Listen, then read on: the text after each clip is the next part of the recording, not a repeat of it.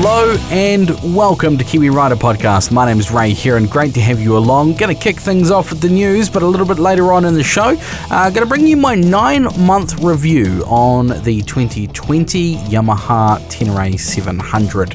Let's do the news.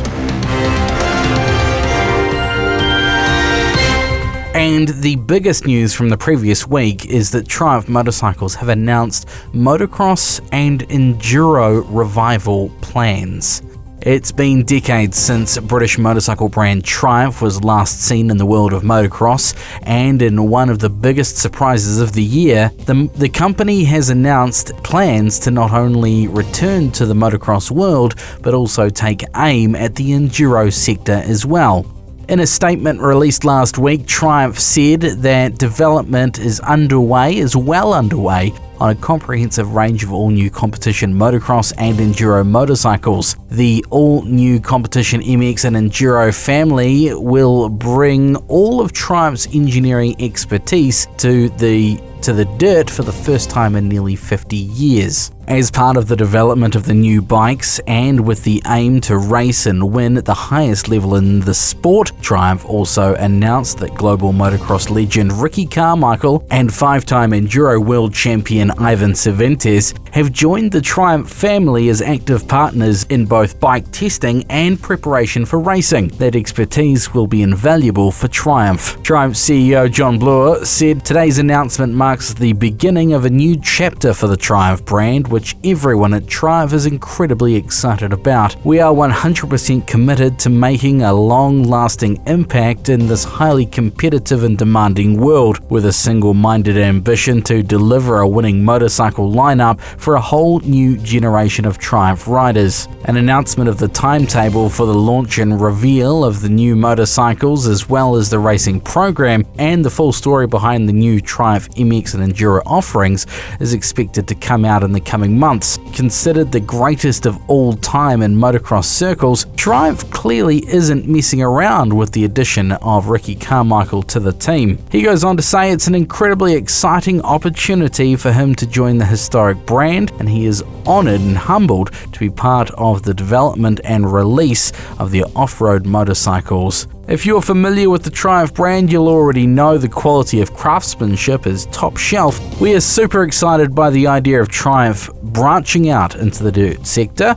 It's kind of a return to Triumph's roots in a way, considering motocross racing was originally done on old British twins in the 50s and 60s. The possibilities are seemingly endless for Triumph as well. With a set of enduro bikes, could we see Triumph motorcycles eventually head into the desert and take on the Dakar Rally. Now that would be cool to see. More info at onthrottle.co.nz. KTM's RC8 is back as a track only RC8C. Been a while since KTM discontinued the angular RC8 Superbike, but now the firm, which in recent times has been seeing some success in MotoGP, is back with a track focused bike based around the 890 Duke R.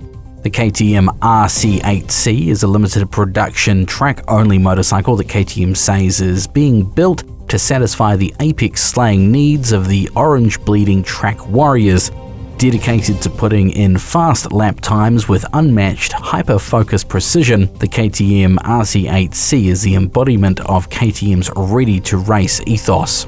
Key figures include 128 horsepower peak power figure, 140 kg dry weight, and plenty of bespoke features unique to the RC8C. Limited to just 100 examples worldwide, and no guarantees any examples of the lightweight hand built racing prototype are going to make their way to Kiwi shores. As the C in the name denotes, the new RC8C is powered by KTM's LC8C parallel twin engine, producing 128 horsepower, and breathing through dedicated racing exhaust made by Akrapovic with a titanium muffler tip. This in turn is bolted to a bespoke 25CR MO4 tubular steel frame, augmented by a selection of WP Pro suspension components at either end. The forks are hand-built 43mm WP Apex Pro 7543 closed cartridge units. KTM says the fork of the RC8C is developed using experience gained from KTM factory racing efforts across a number of international championships, with the suspension assembled in the same department which builds and maintains the suspension of the MotoGP Racing RC16. Controlling the rear end is a WP Apex Pro 7746 shock. KTM says this can be easily adjusted to suit all riders in almost any situation by means of separate high low speed compression and rebound settings. Pulling everything to a halt is a set of Brembo Stylema calipers on 290mm fully floating brake discs with aluminium rotors fastened by titanium screws on the front and for the rear, Brembo also comes to the party with a two piston caliper and a 230mm fully floating disc mounted directly on the hub. Alongside the KTM RC8C itself, customers also have the opportunity to join the Red Bull KTM factory racing team for a one off customer event limited to only 25 customers and the exclusive event will give customers a once in a lifetime opportunity to ride with the likes of Dani Pedrosa. Uh, they'll also give riders tips during the day at Circuit de Jerez. All of those opting for the KTM RC8C track experience will additionally receive a KTM RC8C race track package, including an extra set of Dymag wheels front and rear, an extra set of front and rear brake discs, front and rear paddock stands, tyre warmers, and a KTM race carpet. For more details on the KTM RC8C, check out onthrottle.co.nz. Royal Enfield runs away with mid-sized sales in New Zealand. Indian-owned Royal Enfield makes no bones about its mission in life being to dominate the middleweight category, and it appears to be doing just that right here in little old New Zealand. June was a stellar month for the world's oldest motorcycle brand in continue in continuous production, with Royal Enfield topping the sales charts for bikes specifically between 250cc and 1000cc in engine size. That means the figures Enfield are going by exclude popular models uh, of small capacity motorcycles such as Suzuki's GSXR 250R, which misses out at a paltry 249cc capacity. Royal Enfield shifted 67 bikes in June into owners' hands, according to the Motor Industry Association figures, with Royal Enfield's Classic and Himalayan fighting for the top spot within the brand. The brand's popularity in the mid-size segment is hardly surprising considering Royal Enfield is one of the fastest growing brands in the the world at the moment. Enfield saw a growth of close to 60% in 2020 as compared to the previous year in the road biking segment. This comes off the back of a growth in the overall retail footprint of the brand in the Asia Pacific region, which grew by 50% in key priority markets for 2020. Royal Enfield has 47 outlets across Australia and New Zealand, and they go on to say they're absolutely delighted that they have become the number one mid sized bike brand in the country for the month of June. Royal Enfield recently added two new models to the dealerships in the form of the Meteor 350 and the limited edition Classic 500 Tribute Black. Overall sales, Suzuki remains in the most popular motorcycle brand spot in New Zealand by a strong margin with 951 sales this year. This is followed by Yamaha with 489, Honda with 423, KTM with 420, and Royal Enfield having sold a total of 259 units. Good for seventh place overall and ahead of the likes of Kawasaki, BMW, and Indian. More details, check out the latest edition of Kiwi Rider magazine. Go to Google, type Kiwi Rider Joomag, and click on the latest magazine. You can read it for free, you can download it, you can print it off if you like, but it's much more environmentally friendly as it's a completely digital magazine and completely produced right here in little old New Zealand. Failing that, just check out kiwirider.co.nz. That wraps us up for the news. Okay, welcome to my nine month review of the Tenere 700. Got the bike in uh, November last year, been doing quite a bit of riding and commuting on it since. 15,000 Ks in fact, pretty close to it anyway. It was my dream bike at the time. It was the bike that I had lusted after for quite a number of months since the launch And so I guess the question is, is the love affair still alive? So let's uh, let's talk the good, the bad, and the ugly on the Tenere 700. The good, ergonomics are fantastic. I haven't really had to adjust much. I've brought the bars back towards me ever so slightly. I love the position of the foot brake. The gear lever is right there where you want it. The bike itself is really, really comfortable. I mean, it's not the most comfortable seat in the world, but it's good enough for 300 k's in a stretch and then stop for a cup of coffee or something. The CP2 engine, full fat version, 689cc. It's got a nice little little bit of low bow, low down torque. It's really good on that uh, on that front. But it'll also it'll also boogie up top. It'll match any bike in its class. Mean, I put it side by side with the Triumph Tiger 800, bugger all difference in it.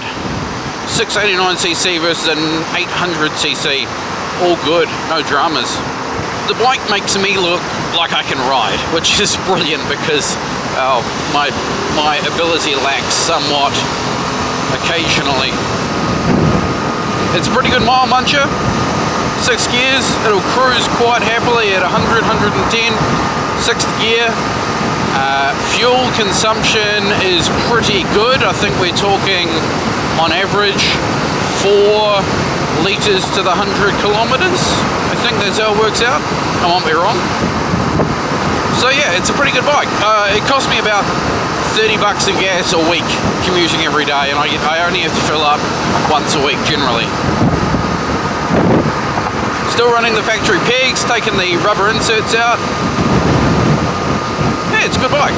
The bad. What is bad about this bike? Well, there's a couple of things that I've really had to, uh, I've really had to do some deep soul searching to work out. The absolute worst thing about this bike, and I'm really digging deep here, and when I tell you, you're going to understand. The absolute number one worst thing about this bike is the fuel gauge, and in particular the low fuel light.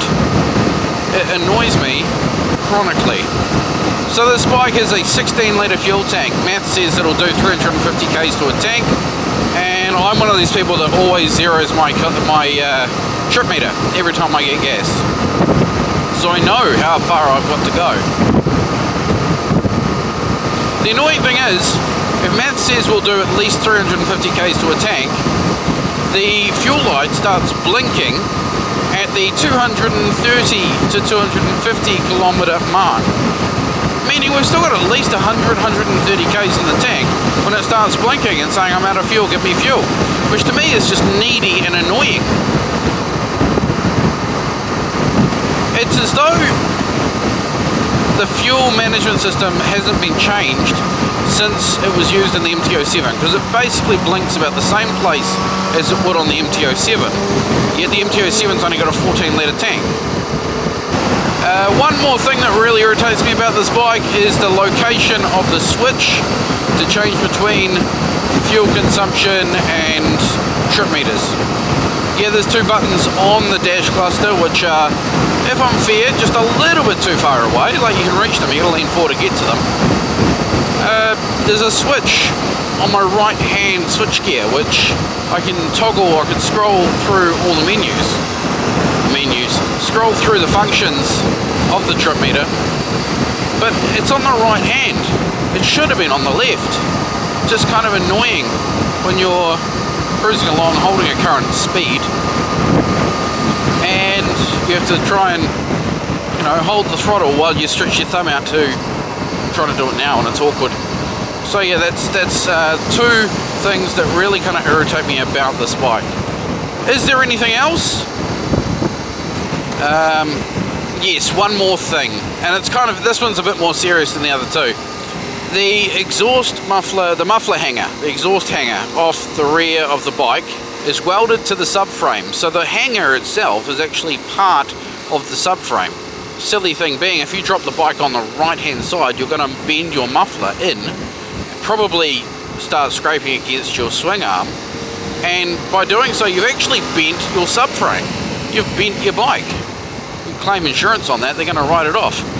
That was an oversight. That, that, that hanger, that bracket, shouldn't have been attached to the subframe. Yamaha, I'm sorry, I'm not an engineer, but I can't see how that was a good idea. So it, there should have been It should have been a bracket, a bolt-on bracket. So that's the bad. Three things that are bad. And I'm deep. I'm digging pretty deep to find those things. I mean, the exhaust one's a bad one, but it's not the end of the world. Um, the the fuel one, it's annoying, but again, not the end of the world. And the uh, the switch, nah, not the end of the world. So you, got three things there that don't really matter in the grand scheme of things, and compared to a really really good bike. And the ugly, well, the ugly is that swing arm if the uh, muffler bends in and starts rubbing against it. And other than that, that's it. They built a really, really good bike. Yamaha have. And there's some things that I could I could want. I do look at a couple of other bikes and go, oh, it'd be nice to have that. But they're not like 100% needs. A couple of them a bit silly really as well. Like, it'd be nice to have cruise control, but it's not, not a need. You're gonna have cruise control, you might as well have um, rider modes and different maps and um, full color TFT. You don't need it. And it's not really the point of the bike. Yamaha built the bike to, to be a simple, nothing goes wrong, and if it does, you can fix it in the bush kind of machine. And so that's what you've got, that's what you buy. But it would be nice to have a color TFT. That said, if I was to do it over again, the question is would I buy this bike again? I've been riding it for nine months now. Am I sick of it? Do I want to try something else? Yeah, I always want to try something else. But no, I'm not sick of this bike. This bike is brilliant. I'm um, cruising up the motorway now, bang on 100 in traffic. It's nimble enough to, to squeeze between traffic, but big enough to be able to accelerate out of issues and get up to speed at a pretty decent pace. The Tenere 700 is a, is a great bike. I really like it modifications, I've done a few mods to it. I've done some things that that have helped me live with the bike as a commuter and as a, an adventurer, as a weekend warrior. But I don't think what I've done to this bike is anything you wouldn't do to any bike. So the question, do you need to modify the bike for it to be good at what you want it to do? No, no, no, you don't. The bike out of the box is a brilliant adventurer. If you get everything in your backpack, then you're away laughing. I put luggage on it. I put a Ventura rack on there and a couple of Ventura bags. I've also got the Kriega OS base system, two 12 litre Kriega packs that go on the bike. Luggage, you do that to any bike. I got a um, Scottoiler X System 2.0. That just means I've got less chain maintenance to worry about commuting every day. You'd do that to any bike if you're commuting, if you had the money, or couldn't be bothered doing the chain maintenance. And it does a great job looking after the chain. What else have I done to this bike? I have changed the levers, but I didn't need to do that. I wanted to do that. I've put a Beeline. I've got a Beeline navigation unit on the bike at the moment, testing it out. You'll see a video or something coming up in the future. But did I need it? No. I don't need built-in navigation for this bike. I put a uh, a quad lock phone holder on the bars. I would put that on any, any bike. So the modifications I've done to this bike, apart from, now here's the caveat, the crash bars. The crash bars and the skid plate, in my view, were required because it's a $17,000 bike. I'm spending 17 grand and I'm taking it out into the bush. If I drop it, then I'm going to be so dark on myself. So I had to put some form of crash protection on the bike. That was probably the most expensive thing I've put on this bike at about $1,200. So thank you very much uh, Outback Motortek for the crash bars and skid plate that we put on the T7. Outstanding, haven't had a problem with them, absolutely love them. Some people have a moan about the uh, the handguards. No dramas from me, no complaints from me about the handguards whatsoever. They do what they're designed to do. They've stopped me breaking levers when I've dropped the bike a couple of times. They keep a bit of the wind off my hands. All good.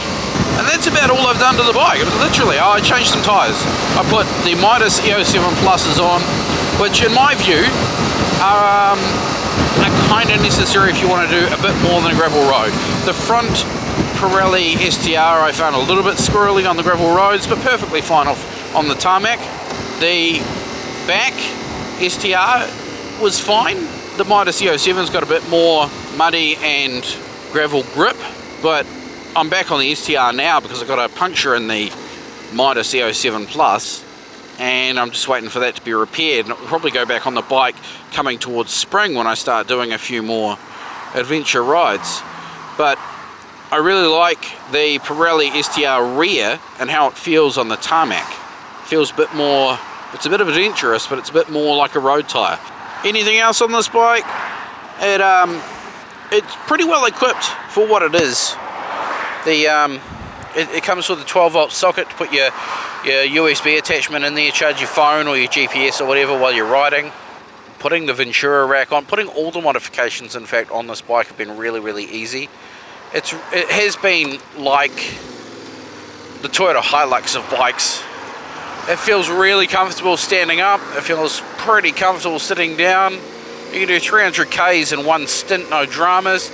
The Tenere 700 has been everything I wanted in my first adventure bike.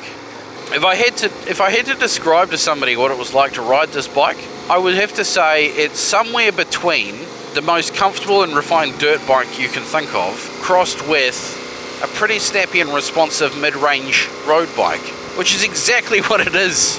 It is I think a, think a DR650, but really nice and refined, crossed with an MT07. It's pretty much exactly what it is. You don't have to be going off-road to enjoy this bike. 95% of my riding is on-road. Yeah, I've gone and done the Molesworth, the Rainbow, the 42nd Traverse, Fisher's Track, Taylor's Pass, Mokatapu, and the bike pretty much did them all as um, factory. I'm riding it around Lower Hutt right now. I've just left Wellington City, I've gone straight up the motorway. I got off the motorway at Melling and now I'm in Lower Hutt.